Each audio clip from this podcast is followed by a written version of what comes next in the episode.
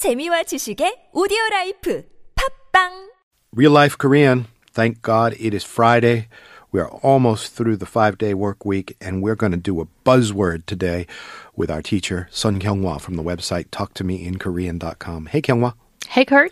buzz me. Sure. Today's buzzword is 독박 육아. Tokbak yuk-a, okay?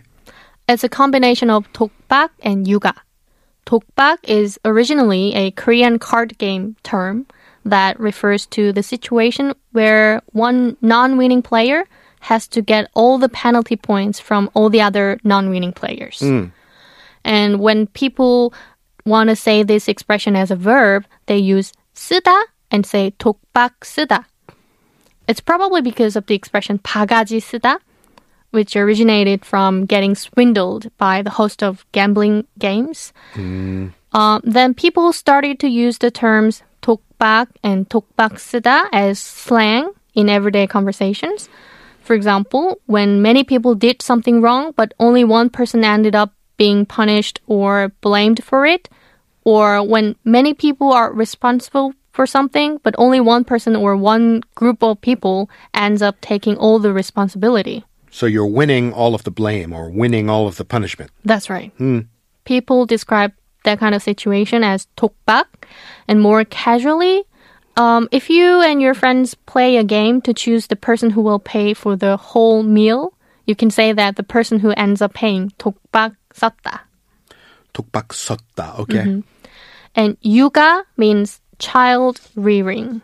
Hmm. And these days, people think that both mother and father should participate in child rearing. So if only one person ends up taking care of their baby because the other person is too busy And or I know which one person that is. yeah, they were not allowed to take um, parental leave by their company, the person who takes care of their baby feels like they 독박 쓰다. Baksuda. They Yeah. should, yeah. Uh, that's interesting. So tokbak yu- yuga. that's a really funny expression. So yes. like, you know, I, I won the card game of all the child care responsibilities. Oh yeah. Huh. So people created this term to refer to child rearing all alone. Mm. Would you say uh tokbak yuga omoni kind of thing? Like yeah. She's a she's an omoni who does just absolutely everything in the house and the husband just goes to work. Right. More okay. casually 엄마. 독박 엄마. 육아하는 엄마. Okay. And since there are many grandparents who take care of kids while the parents are busy, if there are not grandparents who can help with child child rearing, they say that it's truly 독박 yuga, Hmm. All alone. I'm the only one person who takes care of my baby like You know what I think is becoming increasingly common here in Korea is where the both parents have to work hard oh, yeah. round the clock and then it goes to halme and it, maybe it's uh tokbak yuga halme or halmoni, 할머니.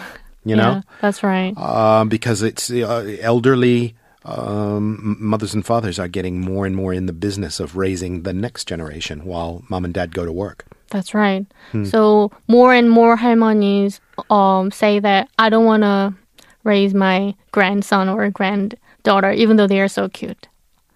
Yeah, I wanna put have in my li- own life. That's right. Yeah. yeah. I, I need some me time. I raised Right. you. I don't need to go uh, another time on this roller coaster. Mm-hmm.